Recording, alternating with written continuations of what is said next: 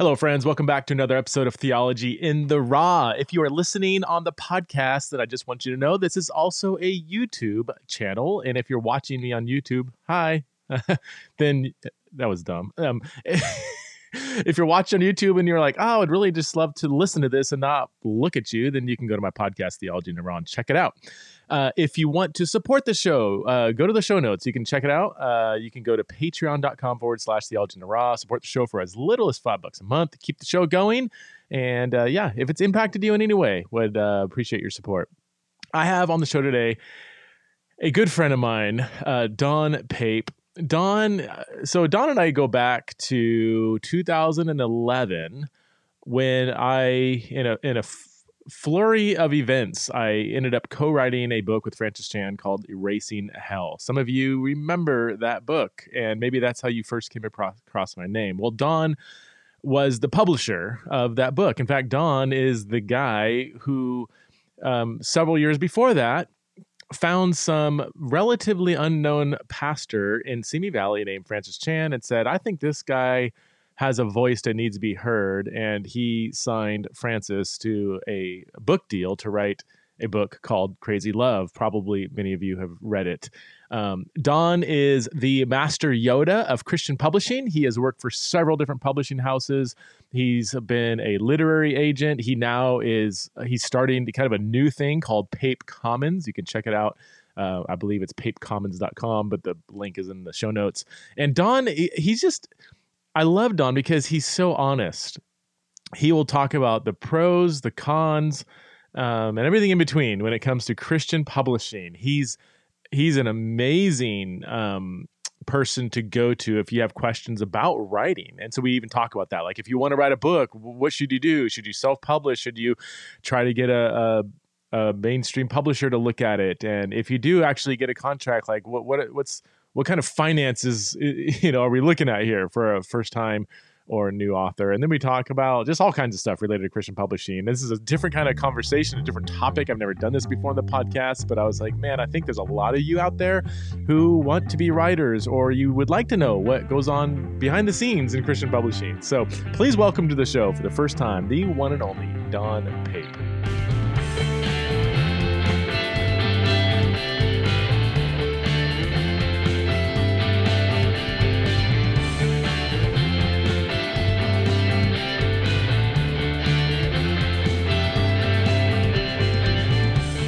All right, I'm here with my, uh, I could say my long term friend, Don Pape. Uh, Don and I, we met um, way back in 2011 when. Um, Fashion Fra- Island.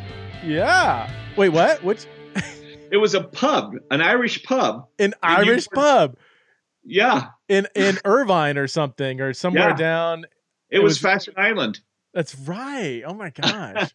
so uh, yeah um, yeah, and we've been. I mean, I, I, I refer to you. I don't know if I, I've told you this, but you're kind of like the, you know, the master Yoda of Christian publishing. Have a you've got a long journey. You've been an agent. You work for several different Christian publishers. So, um, yeah, why don't we start there? Why don't you tell us why you got into publishing and give a a few minute summary of the last 25 plus years or more um, about your journey in Christian publishing, and then I want to get into some of the nitty gritty about what that looks like and what you kind of hope it could look like uh, if you had it if you if you had your finger on the the button uh, so to speak. So yeah give us give us a little snapshot of your journey.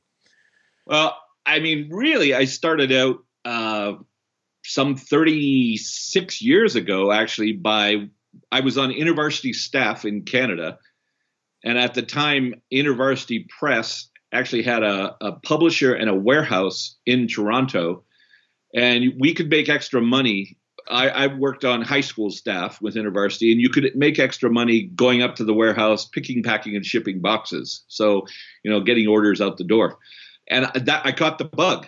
Um, you know, my my degree is in poli sci, and I thought I was going to have a marvelous career in publish, in not in publishing, in poli sci uh, as a foreign diplomat or something, and God got a hold of me, and and that all changed. But anyway, got the book bug at in an IVP warehouse, hmm. and then from there, um, I I had a stint. I was a graphic art artist designer. I worked for a graphic arts company. I did uh, full page ad. This is back in the day pre Mac. and then um, you know I went from that from graphic art design to buy, being a book buyer uh, for a for a, a, ministry organization, and then after that um, for a chain um, owned by the Mennonite Publishing House called Provident Bookstores uh, back in the day in the 80s and I guess early 90s. They since the Mennonite Publishing House closed them back in the day, but um, so I was a buyer for that chain, and then that led me to being a marketing uh, director at David C. Cook in Canada. And while working there, I left and did my own marketing uh, company for Waterbrook Press and Cumberland House and Howard Publishing. Mm-hmm. That got me. That brought me to the U.S. Uh, Waterbrook Press brought me down to Colorado. Originally, it was supposed to be six to nine months as a consultant, Uh, and then I, I got on full time with them, and we've been in Colorado now 20 years. So I worked, I was a, a publisher. I acquired one of my career highlights was we acquired at Waterbrook Harold Shaw Publishers. And in acquiring them, we acquired a number of books by Madeleine L'Engle. Uh, oh, that if you've read A Wrinkle in Time, uh, Walk on Water. So that was one of my highlights in my publishing career, getting to work with Madeleine L'Engle and her granddaughter Charlotte. Um, then I became publisher at Waterbrook. I left that for a, a stint as a literary agent, as you indicated, mm-hmm. uh, and represented uh, a group of authors. That was fun. And then left there to go to another publisher here in town. All publishers here in Colorado. I, we didn't want to move at this point. Yeah, this was this was home. So uh, went to David C. Cook, and uh, I, you know we our sort of big launch was uh, acquiring Francis Chan, who was a little known pastor from Simi Valley, which is, you know, kind of where we connected at some yeah. point. Launched that. And uh, then from uh, David C. Cook, I went over to a, a smaller imprint, Navigators uh, Nav Press. So Nav Press is the publishing arm of the Navigators Ministry. And was there for about six and a half years. And then I left, I resigned that position this past fall.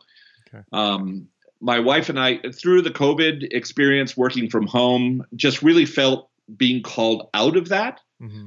Um, and so we January 4 we launched Pape Commons, which is a, a literary agency. Um, it's a gathering of voices. I'm calling it it's a, a, little a literary agency with a difference. It's community over commodity. Okay. Um, I really want to work on um, while whilst I'm a literary agent and brokering, you know, manuscripts. I also want to really build community. Um, okay. I think writing is a lonely existence. Yeah. I think yeah. for Christian writers, it's even lonelier. Um, and then uh, I just want to build community and and really, uh, Preston, to help Christian writers get out of what I I'm calling the evangelical bubble. Uh, we're preaching to the choir for the most part and fostering a really robust bestseller industry. But I think there's time and a place, particularly now, for Christians yeah. to represent Jesus a little bit better. Uh, without any political of, affiliation and speak to our times. So whether it's fiction or nonfiction, um, I'm excited. Yeah, I'm excited too. I mean, you you you bring a wealth of a, a, wealth of a diverse array of experience to that. So I'm I'm I'm excited to see what that turns out, and I want to return to the whole evangelical bubble in Christian publishing, and would love to have you kind of help us understand what goes on behind the curtain, so to speak, in Christian publishing. But first, why don't we, um, you know, I, uh, let's talk about just uh, what is it. What does it mean to become a writer, or specifically, like I know a lot of people in in this audience listening maybe are writers or aspiring writers like what what's your kind of big picture advice when somebody comes to you and says hey I, don i, I think i want to i think i want to write a book um what do i how do i do that like what where do i go from there what what's your response to that question i'm sure you've gotten that a lot over the years well i'll do an on-air plug read george uh, saunders book a swim in a pond in the rain that's a great resource okay. he's a master class writer okay. uh, uh, prof on uh, on writing. So that's a start. Donald Maass, if you're a fiction writer. Okay. I mean, I'll cut to the chase. Just write really well. You know, there's a lot of crap out there. Mm-hmm. Um, And I, you know, I jokingly tell authors, I'm all about fine wine. And what I mean by that is there's a lot of Kool-Aid out there, instant stuff. You pour a little water and little flavor and you get, you know, orange Kool-Aid or strawberry Kool-Aid. There's nothing like a beautiful bouquet on a Merlot, right? Or a Chateauneuf du Pape. I have no int- money gained from saying that, but so uh, yeah, I just encourage writers to hone their craft. And you know what I mean by that is sometimes you know it might mean taking a, a BFA course or degree or an MFA. It, it might mean uh, you know 42 rejections and then finally the good one. Um, it might mean um, just really writing, you know, what what Anne Lamott calls bad. Uh, what are they? You know, first drafts. Um, yeah. So I, you know, I just, I just, I, I, I see a lot of poor writing out there. Yeah. Um, Christians and non-Christians alike. So I'm not picking on just a Christian, but I think we get away with Christians writing poorly, and I just, I, I feel like we should have a higher standard. Yeah. Um, why, why is that? I mean, I, I, from the outs from a somebody who's slowly learned the craft of writing it's, it's taken me many years i didn't aspire to be a writer till 15 years ago um, so it's time I've, been playing catch up on the back end of what it even means to be a good writer and i still in no way consider myself um, a good writer i'm i'm okay i think but i'm i'm I've, I've learned to appreciate wow when i read a good writer like i'm reading um the road by cormac um I forgot his last name anyway super creative. I just got done with The Great Gatsby and To Kill a Mockingbird and some of the classics. I'm like, these are these are beautiful, creative writers. I don't see a lot of that in the Christian world. How does that Kool Aid get through? Like, like what what what is explain to help us understand the environment where so much Kool Aid is being produced, if I could put it like that. Um, yeah, yeah. I mean, it, it's interesting because I often say some of my favorite Christian novels are written or published by non-Christian publishing houses. You know, I, I think of Leif Enger's Peace Like a River or John Dalton, Heaven Lake, and uh, Gilead. You know, uh, some really beautiful writing. Uh, I, I, jokingly said to an editor recently, you know, if Bonhoeffer or C.S. Lewis was starting out today, they wouldn't have a hope in hell. Why? Honestly, that? why? Because probably C.S. Lewis wouldn't have an Instagram account, and you know Bonhoeffer is not big on Facebook, and you know much you know so much I hear it over and over again is well your author doesn't your writer doesn't have a platform, and yeah. it's it's based on you know how many Facebook uh, followers do you have, how many memes memes can you create, you know the Twitter following, and so that's become our our kind of uh, ground level judgment is Preston, if you have 52,000 followers on Twitter and you have a great Instagram account with pretty memes, um, we'll get you a deal. But if you're a really good writer, man, it sucks to be you. I mean, that's well, being that- crass, but it is, it is, yeah. our, it's the challenge that's before us. And um, I, I feel like you know, I am being crass when I say that, but I feel like there's a there's a time and place, and I that's what I'm about. Is like I'm saying, yeah, that's all good, and it's it's reaching the masses, but I I really want, you know, my my um, my mentor Dan Rich often reminded us you want to publish a book that's going to be long standing that's going to have the long tail that 25 years from now people are still talking and and you know you look at that that's Madeleine L'Engle, it's mm-hmm. C.S. Lewis, it is Bonhoeffer, it's mm-hmm. Tolkien, it's you know a number of those authors that you go, yeah, they've withstood the test of time. Mm-hmm. People are still talking about them and reading them, and um, you know I, I'm not going to mention names, but there's a lot of Christian books out there on the market that five years from now, heck, 12 months from now yeah probably won't exist um, so it is a tension i mean here's help me wrestle with this because you know christian publishers you know obviously the assumption is they want to put out good content and each publishing house has their kind of theological boundaries and how they what they see as like beneficial for the kingdom of god at the same time it is a business so if a mega right. church pastor with all these followings comes and says hey i want to i want to put this sermon series into a book and the publisher's thinking like, well, this can easily sell 50,000 copies just by his own platform. Like I, it still is a bit like they, the, the, the publisher needs to pay the bill. So I don't, I don't, I used to be a little more cynical, like more idealistic, like how dare you, you know, put out something that's fluff, like just put out good writing. But it's like, well, they still have to exist. So if nobody's gonna buy it or appreciate it for ten years, like then, then people aren't gonna pay the bill. So is that a live tension that you have to wrestle with, or do you Oh, feel yeah. like I mean, that that that is that's very much the tension is um, okay if because not only does the publisher have to pay the bills, but you, the author, need to pay bills. So right? I can't ask you, Preston, okay, tell your wife, hey, you're going off for the next six months and you're going to hang out at your writing cabin in the mountains of Colorado and write an amazing book. And by the way, we're not going to make any income. Uh, Right.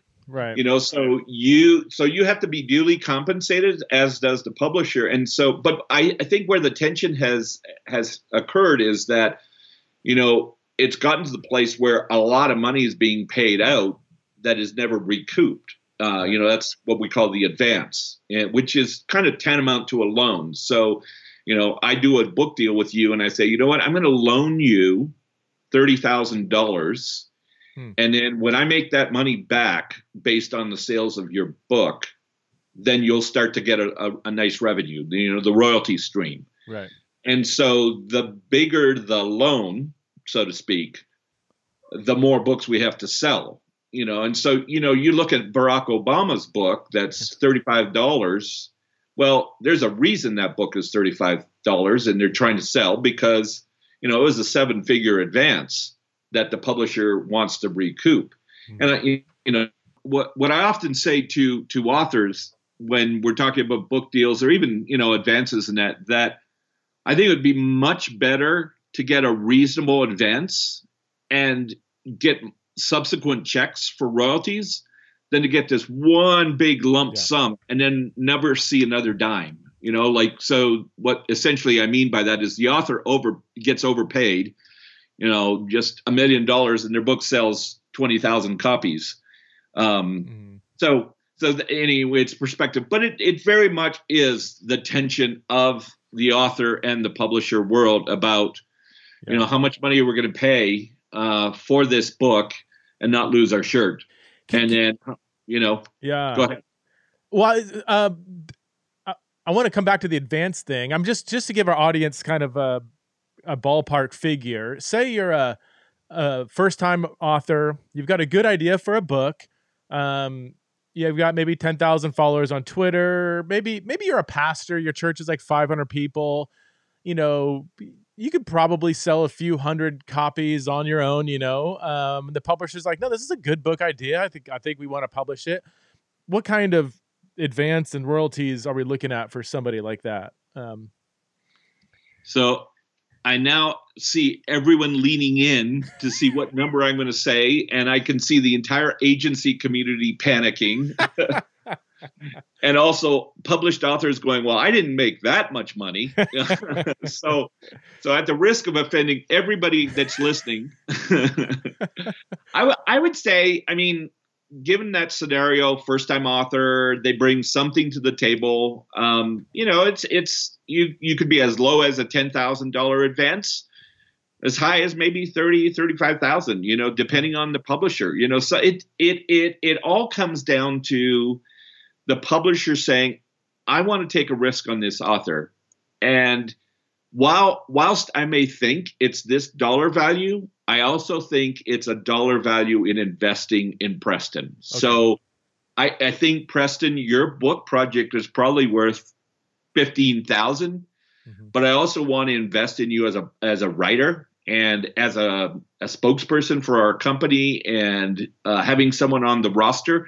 So I'm going to overpay. You know, I'm going to pay probably another ten. So I'm going to pay you twenty five thousand for this property because I really love to have you on board. Okay. Um, yeah. and then of course it you know it escalates if you're you know a pastor of a mega church you know and you're bringing five ten thousand people that are going to be your consumer um, it, it escalates Okay. yeah So so when a mega church pastor um, and Andy Stanley, uh, I'm blanking on past, you know. Craig Groeschel, yeah, Mark Batterson. There's a number of them out there so, that are, you know, when they have a huge platform like that, they're and, and you don't need. So I'm not. Let's just leave aside specific names because I don't want to give people an impression that I know how much they got. But for somebody with a really big platform, aside from the quality of the book, I mean, they're in the six figure advance. That's pretty common for somebody that, um, would you say, or even seven figures? Yeah, and and you know, let's pause here and pray that they're all tithing. Right. you might want to edit that part out. no, I don't. I don't like. I don't want to edit anything out. so, uh, so yeah. I mean, yeah. You, if you are a, a, large pastor, and of course, as you build on your career, and you're now in book two or three, then you're yeah. you're building an audience, right? So you've now gone from 40,000 people to maybe 50,000 or 100,000. Right. And so the publisher now knows okay, when we do your book, Pastor Mega, um, we know that we have a built in congregation of your 20,000. Right. Uh, or you know your listeners you know and some some of these authors you know think of them as global uh, influence and so that allows the pu- publisher you know to take uh, foreign licensing and publish. You know, I think back to Crazy Love with Francis, where you know that sold you know rights to Korea and Germany and mm-hmm. a variety of different countries, and so that that all is part of your earning back your advance. Yeah, yeah. So is I mean, I in my more cynical moments when people come to me and say, "Hey, I want to write a book. Can you hook me up with David C. Cook or Zondervan?" You know, I, in my more cynical moments, my next question isn't even what's your book about, but like, well, how many followers do you have? Like, what's your what kind of marketing collateral can you set forth? Otherwise, these publishers probably are, not even going to look at your book. Is that how how is that cynical or is that pretty truthful? Or uh, I mean, no, it's you're not being cynical at all. I mean, I have an uh, I have a number of authors that I am working with right now. One in particular who's a pastor of a church that has um, I think three or four congregations, but you know they're not a mega church. Yeah. Um, amazing content, but you know every editor reviewing it saying whilst it's a good book, uh, this loved beloved pastor doesn't have a big enough platform. So you know he doesn't have the 150,000 tweets and all that kind of stuff, yeah. Twitters. so, you know, so you're not being cynical at all. I, you know, I think every, all the publishing houses have established these benchmarks or even mandates, I, I believe, where it says, okay, editor, if you're acquiring this person, they need to bring X to the table. Mm-hmm. And so, you know, it's going to vary from publisher to publisher. I, you know, I don't know I'm discovering what that is, but eh, you know, every publisher is going to be different.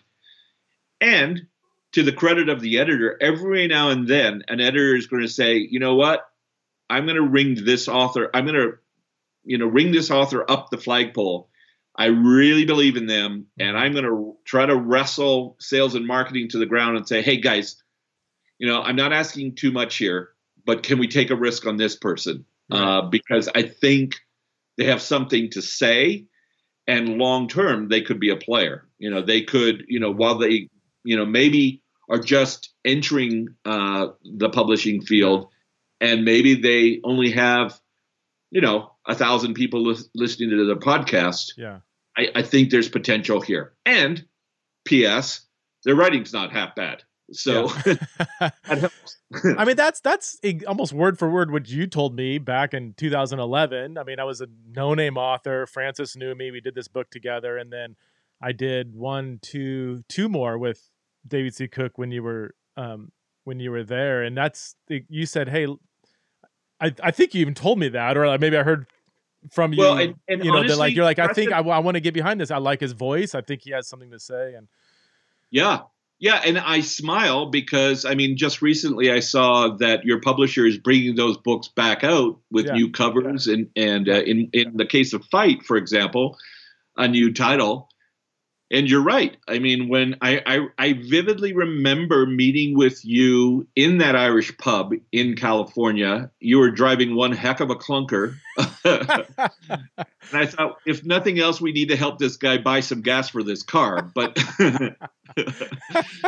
but um, but no, I I just remember meeting with you and thinking you have a fresh voice, and you know, like I, I look at the book Fight.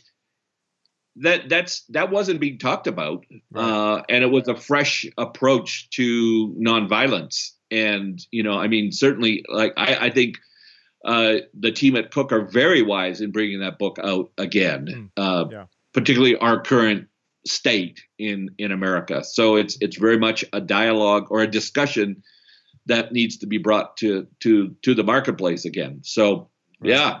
What the so the question I always get is what makes a book take off? You know, so you have a a new author, you're like, I think there's something here. You know, like maybe Francis back in the day, or like what is is there a kind of a magic formula to this this is a really good book and they, they might not have that platform but then all of a sudden this thing just explodes and, and takes off i mean every year there's always those books like wow i did not we did not think this would just catch on like is there a magic formula or some things you can sniff out or foresee or is it just pure luck or providence i guess we should say Yeah, I mean, years ago I worked for Steve Rubin at Doubleday, and his his line was, you know, publishing is blind ass luck.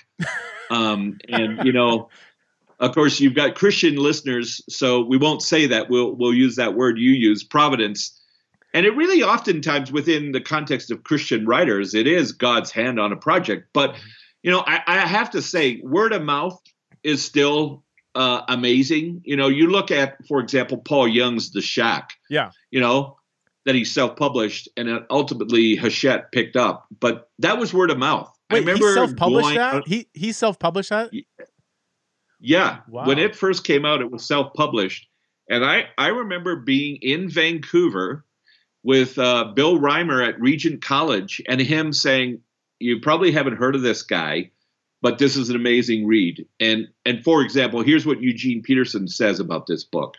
And it was it was on the recommendation of Bill Reimer uh, at at Regent that I said, oh, I got to pick this book up. And I uh, Windblown Media, I think is what it was called then. Um, but yeah, and I, I think of Francis.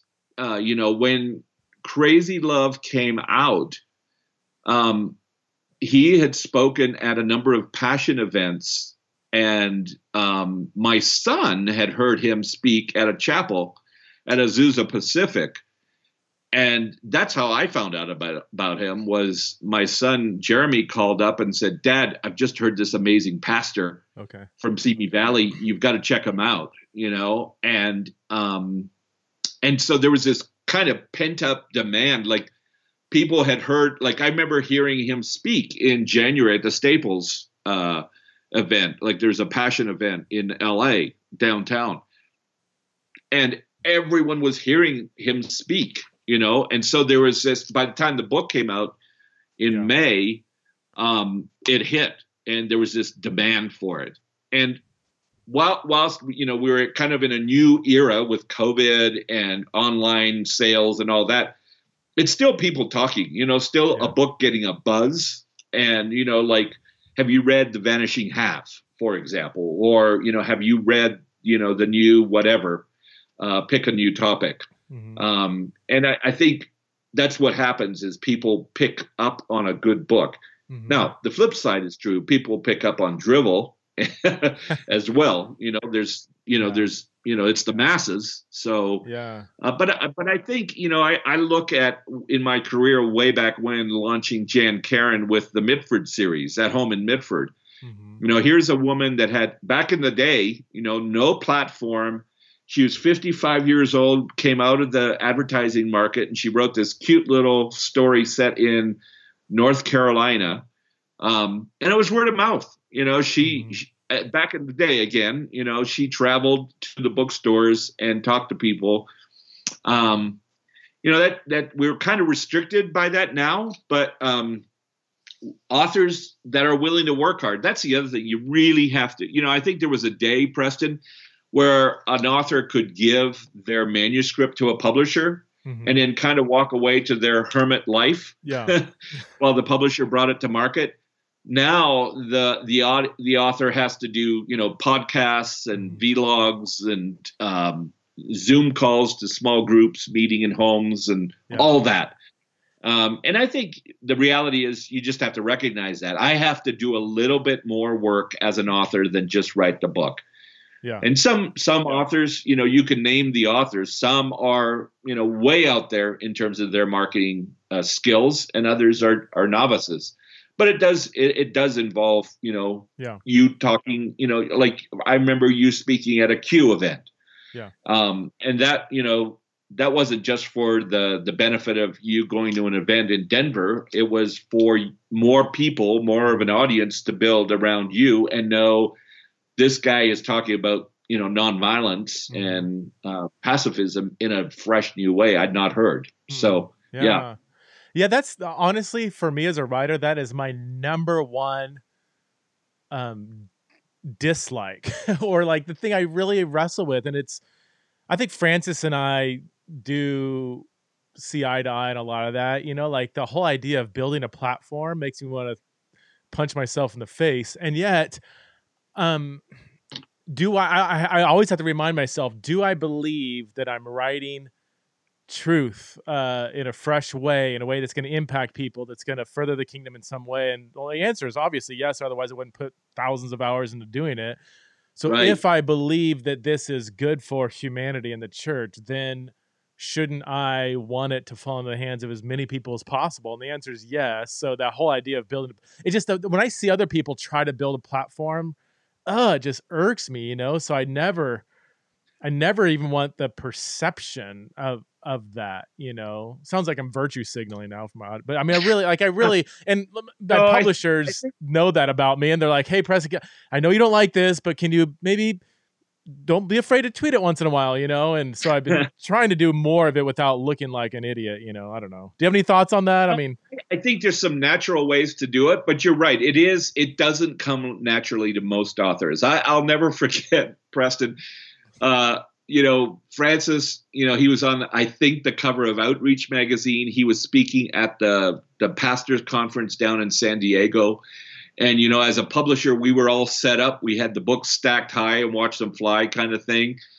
And he speaks and then says, "Yeah, I'm not going to come out there and sign books."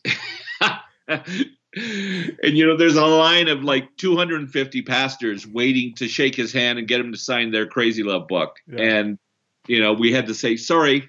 and, he, and his motive, his motivation is right, but at the same uh, it was time, pure, uh, very pure. And but it does it does make him look a little bit somebody could take it the wrong way or maybe something he said or did just ra- radically change somebody's life and the thought of like just saying thank you for god's work in you you know you impacted me like that's a good there's there could be a lot of pure motives all around there that sometimes don't work out. Um what what are your It's thoughts?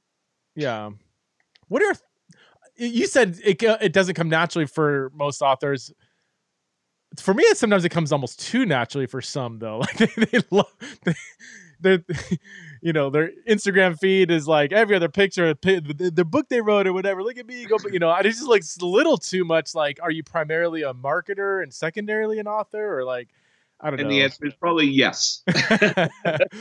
Uh, Don, what are what are your thoughts on self-publishing? Um, I've had people ask me, "Hey, I'm, I want to write a book. Do you think I should self-publish it or try to go for a traditional publisher to take it on?"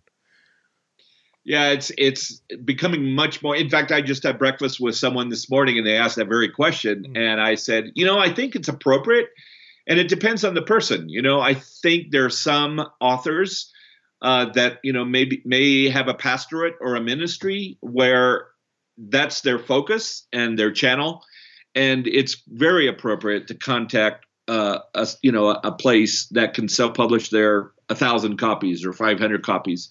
You know you've got some people who are in ministry who you know are speaking regular, regularly to a variety of people whether it's you know retreats or churches.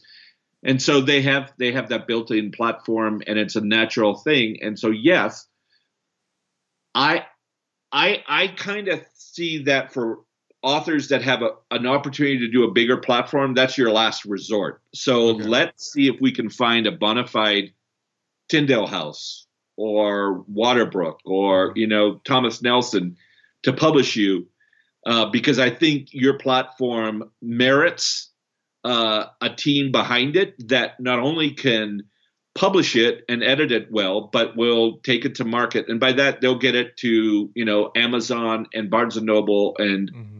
Independent bookstores, but also globally so that they'll be able to license it at the London Book Fair or Frankfurt or, you know, have the inroads to reach out to those markets mm-hmm. that typically self-publishing doesn't, you know, allow or offer. And so, but I, I will say it's, it's self-publishing. You know, ten years ago, twenty years ago, when you self-published, it was sort of like, oh, poor boy, you couldn't get a deal, right?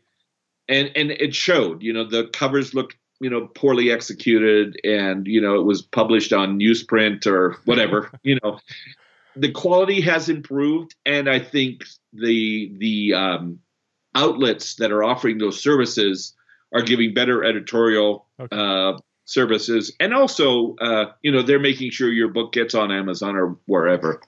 Uh, so, yeah. re- I think the the writer has to decide: um, a, I, I, do I want to go with a house that offers all those services and opportunities, or am I willing to invest?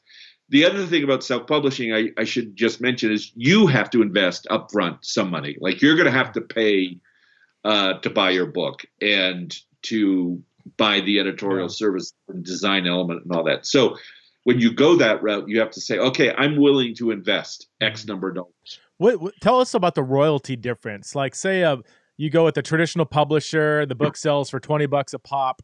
What's the author getting there compared to if he self publishes it?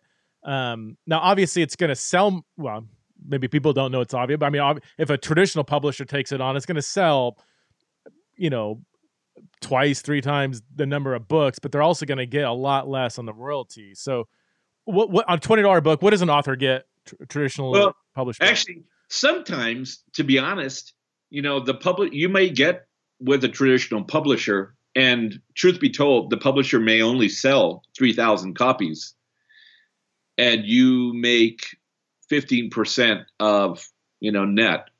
And you so you do the math and go man if that's all i'm going to get if i bought my book and sold it i'm going to make more money because i i know i can sell 2000 so you almost have to sit down and do a spreadsheet yeah uh, and say okay if I do it this route through a traditional publisher, I will get this. The other thing is how much are you willing to do? Like, yeah. um, you know you have your wife and family so you have sort of a built-in warehouse staff that can pick pack and ship truth be told though nowadays you can just have it on you know at amazon and they print on demand whatever you need when you need it okay. so it, it really is um, an exercise in mathematics to be honest yeah. and say okay i would get you know let's say you get a 15% royalty off net from a publisher and then I would get cost plus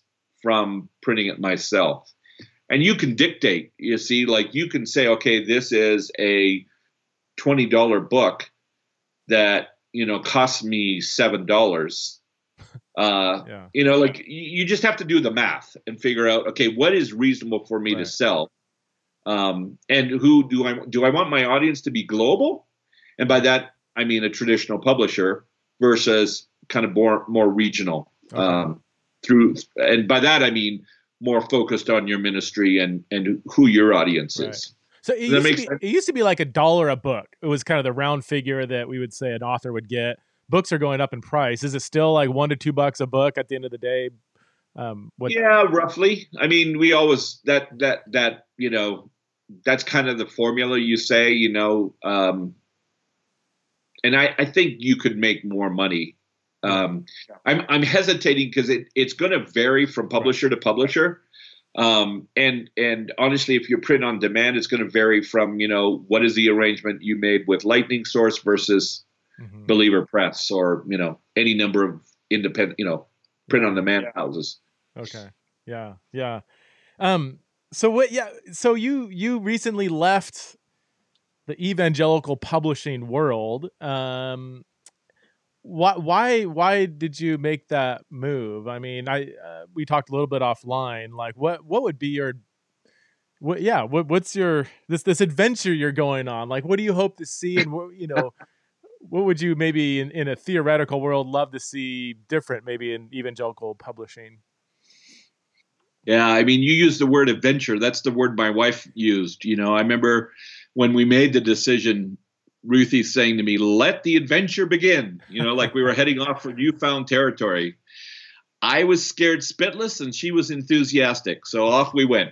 and I, I think well, I don't think it was the the recognition, Preston. You know, kind of the culmination of COVID, working from home, Black Lives Matter, the the election that became so polarizing, and realizing, you know, kind of stepping back. And I'm also Canadian, um, born in Brazil. Like I, I just I, I realized I have a global view. Like my world is much bigger than you know what what I've been calling the evangelical bubble and um, and so I just thought, you know, I I really respect uh, the Christian publishers. I really respect the navigators, of which I was a part.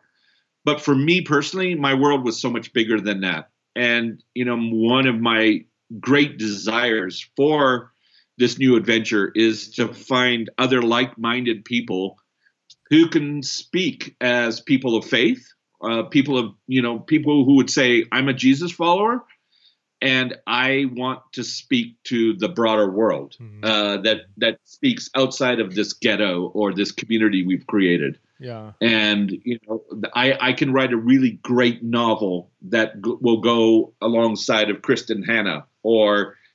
You know, I, I, I want to see a psychologist speak to the general audience about trauma mm. as a Christian um, and you know, I, I read a lot of books, and you know, I read a leadership book written by a Buddhist, or you know, like Stephen Covey is a Mormon, and I, I just want Christian writers to write to a broader audience outside of this wonderful community called the evangelicals. Hmm. But I think there that many of many Christian writers, many Christ followers, mm-hmm. have things to say about marriage. Mm-hmm uh, about divorce, frankly, or trauma or uh, whatever. Yeah. Uh, that a general audience, like my neighbor, can read that, and yeah. you know, so that that's my heart is that I can uh, align myself with writers who want to write to a much broader audience. I, I, here's a question I have. I've I've wanted to ask you this for a long time. I don't think I've asked you this, or at least maybe thought out loud in front of you about this, but so I, most of the books I read are by non Christians. Um, I actually don't read a ton of theology anymore. I feel like I've done a lot of that, and there's so many interesting books in psychology and sociology that that I like to read. Now, I, some of the books I read, like um, you mentioned trauma, so the body keeps the score by Bessel van der Kolk. Th- this is not um, it's not a hard read, but this is an in depth, thoughtful. Like he deals with really tough concepts. I think it's like a 300 plus page book. Um, I'm reading another book called Thinking Fast and Slow by Daniel Kahneman. This is a 400 plus page book, small font, that's incredibly in depth. Um, it's a slow read. This book has been out for almost 10 years and it's still a New York Times bestseller. Uh, Body Keeps the Score is like ranked number 50 on Amazon or whatever, which is super, super high, as you know. Why? Here's my question Why is it that in the secular world, very long, very intellectual books be, are bestsellers? Look at the bestseller list. I mean, most of nonfiction are really intelligent books. But when I, if I was going to pitch a, you know, 400 page, really intellectual book to any Christian publisher, and okay, so maybe my audience isn't big enough, whatever. But I don't think anybody they would say, "Can you get this under like 200 pages?" You know, and and write and tell stories and what I mean. What does that yeah, what, what, does I, that I mean? Like, how come that doesn't that doesn't work in the Christian world, or does it? Am I missing something here? Um, well, you know, you, you and I talked earlier about I I tend to skew to fine wine, and we put out a lot of Kool Aid. Um, it's easier to generate, right? You know, you just open a little packet, add a little water, and boom, you got it. I'd rather work with an author for a little time and get out a fine bouquet of Cabernet or a, a Zinfandel, you know, rather than a strawberry flavored Kool Aid. And I think, I think the the Christian market, for the most part, has tolerated or given us Kool Aid. And um, you know, again, I re- reference uh, my mentor Dan Rich, who always said, you know, I'd far rather put out books that will stand the test of time. And you know, I, I was really privileged, for example, at NavPress with publishing the likes of Dan Allender, you know, right, or yeah.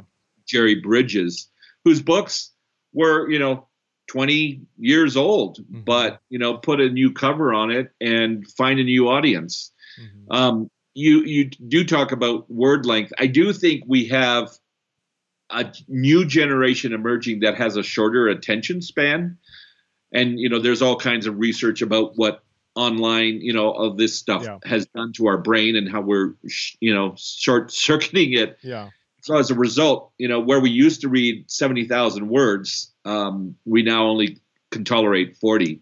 Yeah. But it's interesting, you know, I still look at some of the books that are coming out. You know, you look at how kids were reading Harry Potter, and everyone said, well, kids don't read. Right. Um, but they're reading big books. And I think if they're well written, an amazing story, people, it doesn't matter to the page count. Um, yeah. But yeah, I, I think, um, I think you know, I don't want to dis- disparage the Christian industry, but I think we have somewhat kowtowed to the lowest common denominator and said, we're going to give you Kool Aid because Kool Aid sells. And fine wine is harder to sell and takes longer, you know, like, yeah.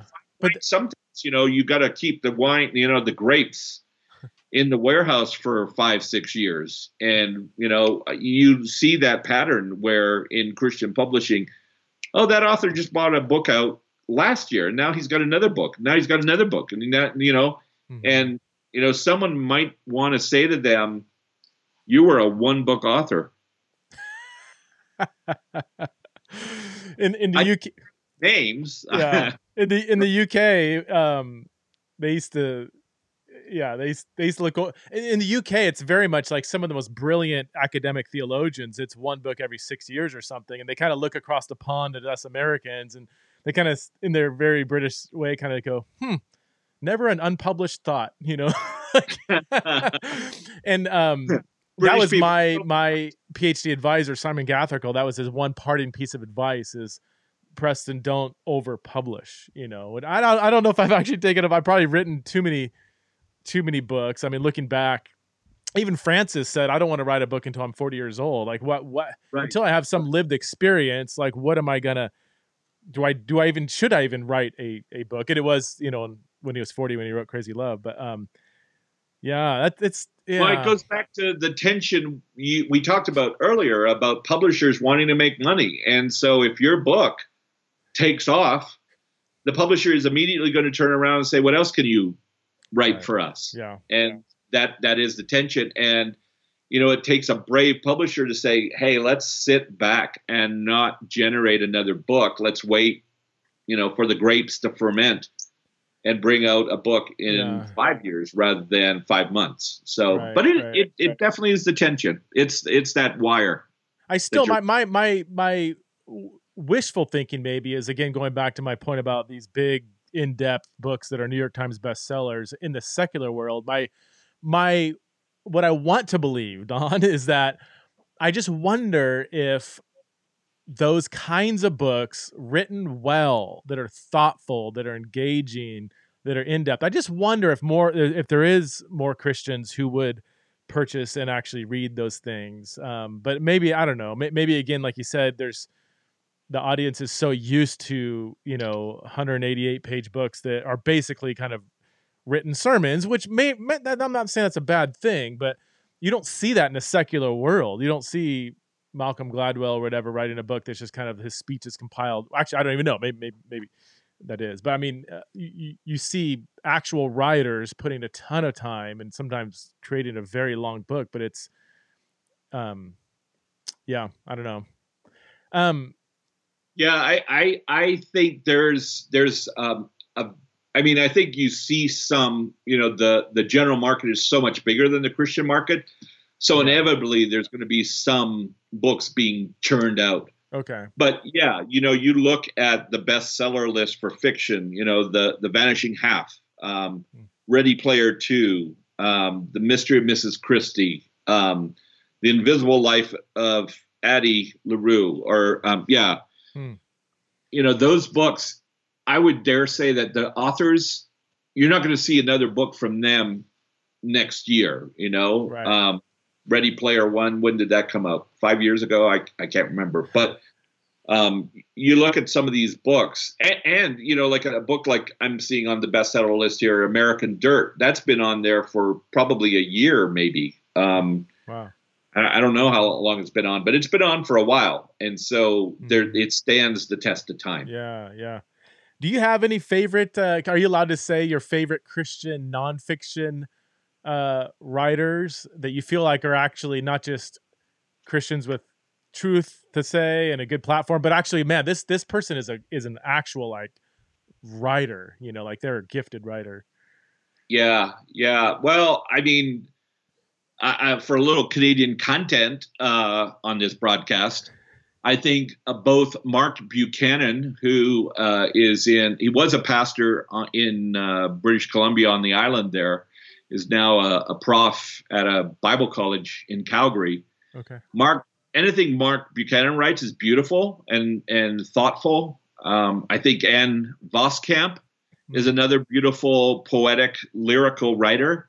Yeah. Um, and and I, you see that in like a, a, new writer that's just releasing for me uh, that I think I, I really see potential um, is uh, Joel Clarkson uh, wrote a book called Sensing God, and um, yeah, I'm hesitant to start going down the list yeah, because yeah, yeah. I I I'll say someone and then you know, Andrew Arndt will say, "Why didn't you say my name?" Well, Andrew, no, Andrew also is a favorite of mine. Uh, yeah, yeah. So, but you know, I, I, I will say this: I'm excited about some new voices, and my prayer is that um, the marketplace would give space for new voices. You know, yeah. that's one thing about the Christian publishing. You know, and again, I won't say names, but the Christian publishers, you, I mean, you go to the list and you go, okay, you know, it's that person again or that person again. Yeah. And rarely do you see, you know, some new names populating that. And I would just love to see, you know, opportunity for, you know, the Andrew Arndts and Daniel Grothes of the world yeah. to get that opportunity to find their, you know, their niche, or their audience uh, yeah. in amongst you know the Gary Thomases and Max Lucados of the world. Right, right. I often think from a pub- publishing standpoint that they have kind of their high level authors that are going to sell 100,000 copies. They're kind of largely carrying the the the company, you know, then you have mid-level mid-level authors. I probably put myself in that category. I'm not going to sell 100,000, I might sell 20 or 30 or you know, m- maybe something could go somewhere, but it's, you know, and then you have kind of beginning authors that are just breaking in. Um, is does a does a publisher have kind of like an approach like okay let's keep our high powered people happy let's you know that's going to carry us but they're kind of more exploring like man can some of these mid-level people i just wonder is this the book that's going to really boom or this unknown author i think there's something here let's let's throw let's invest in this person and see if we can you know maybe maybe maybe there's like 10 new authors and maybe one might take off like is is this how publishers think? The way I've kind of explained it, or yeah, all the publishers are on their knees praying by their bedside. because you know, I mean, what I, I, think it's last year I read an article in PW or somewhere. Uh, once they indicated that the mid list was shrinking. Hmm. So the you know the the A level authors, like you mentioned, the the the Danielle Steels, the John Grishams, uh, the the John Eldredges, and the Max Lucados, those were sort of there. They were expanding, and in the mid list was shrinking, and so those B level authors just weren't being able to crack into that yeah. you know A level uh, market.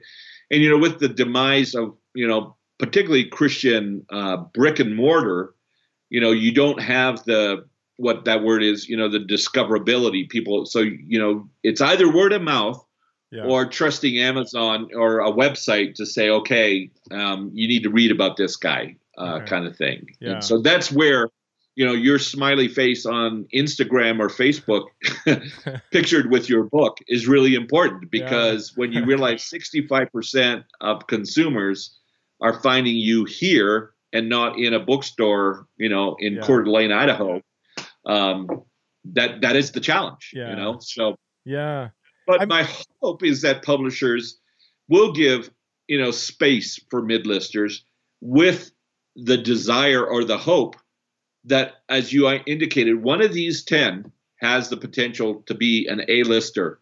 And if we foster them and help them grow in their writing, you know, five years from now, they'll be a contender to replace because, yes, uh, some of these A-listers now are going to be great backlists for publishers, mm-hmm. you know, 20, 25 years from now but we do need fresh voices. Yeah, that's good. That's good. I, I love hearing the story about Jen Hatmaker, who I think wrote like five like, and she's all she's a beautiful writer, brilliant writer, creative, funny, and she's all you know. But like, it took her like five or six books, and then all of a sudden that one just absolutely took off. But that's I think that's an example of somebody who is like, she always had it. It's just the the first five just right? That, didn't she have about five books? Or just yeah, kind of like yeah. this.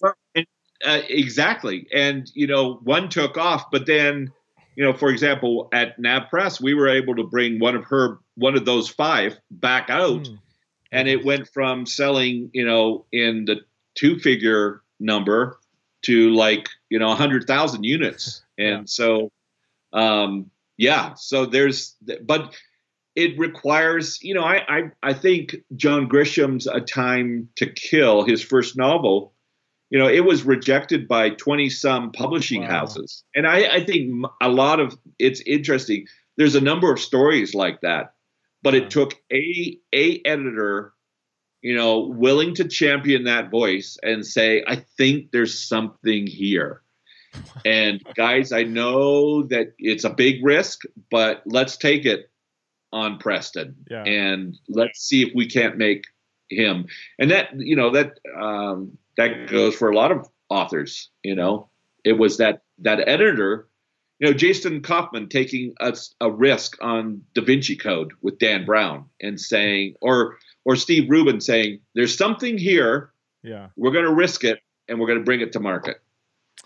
Don, thanks so much. You've given us so much of your wisdom and stuff, and um, yeah, thanks so much. I mean, I, again, I really like you're you're my kind of go to person whenever I have any questions about writing or publishing or anything, and so thanks for sharing with us on theology in the raw i really i've been looking forward to this episode for a while because i've never done anything like this it's usually a theological topic a controversial issue but i've never actually had somebody like you on that can give us the inside look at publishing so uh, check out pape commons your website is papecommons.com yep. or what's the Yep, papecommons.com. And uh, my son is the proud uh, designer guy behind it. Um, I don't know how to do these things, so I gave him the content, and yeah, we're up and running, and uh, and my phone is ringing in the background. are you are you looking for if anybody's like, oh, good, I'm going to contact Don because I got this book idea, and maybe he can look at it. Are you inviting? Are you soliciting proposals, or or no? Is it more through an agent?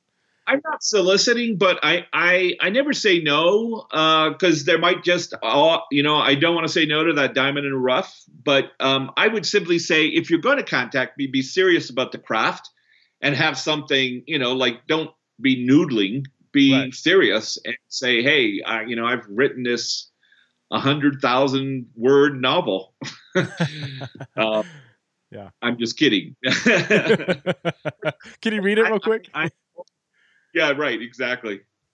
Yeah. Yeah. Cool. Well, thanks so much uh, for being on the show. Oh, my passion is to discover new voices and become the the steward of that. And you know, I, I think back to you and I. We've had fun doing stewarding mm-hmm. your writing career over the over the years. Yeah, yeah, and I I really appreciate it, man. And hopefully, we can work together sometime again. There's always been good food involved too. Oh man, if you ever, yeah, if I ever, if I'm ever traveling to a different city, uh, yeah, I know I can reach out to you and say, tell me the best breakfast, lunch, and dinner places in this place, and you'll have a list ready to go. that was our last time, actually, breakfast in Nashville. That's right. That's right. Yeah, yeah. Um, well, So yeah. I, I don't want to take any more of your time, Don. Thanks so much for uh, giving us your hour plus of your day. Yeah, all the best. Good to talk to you. Take care.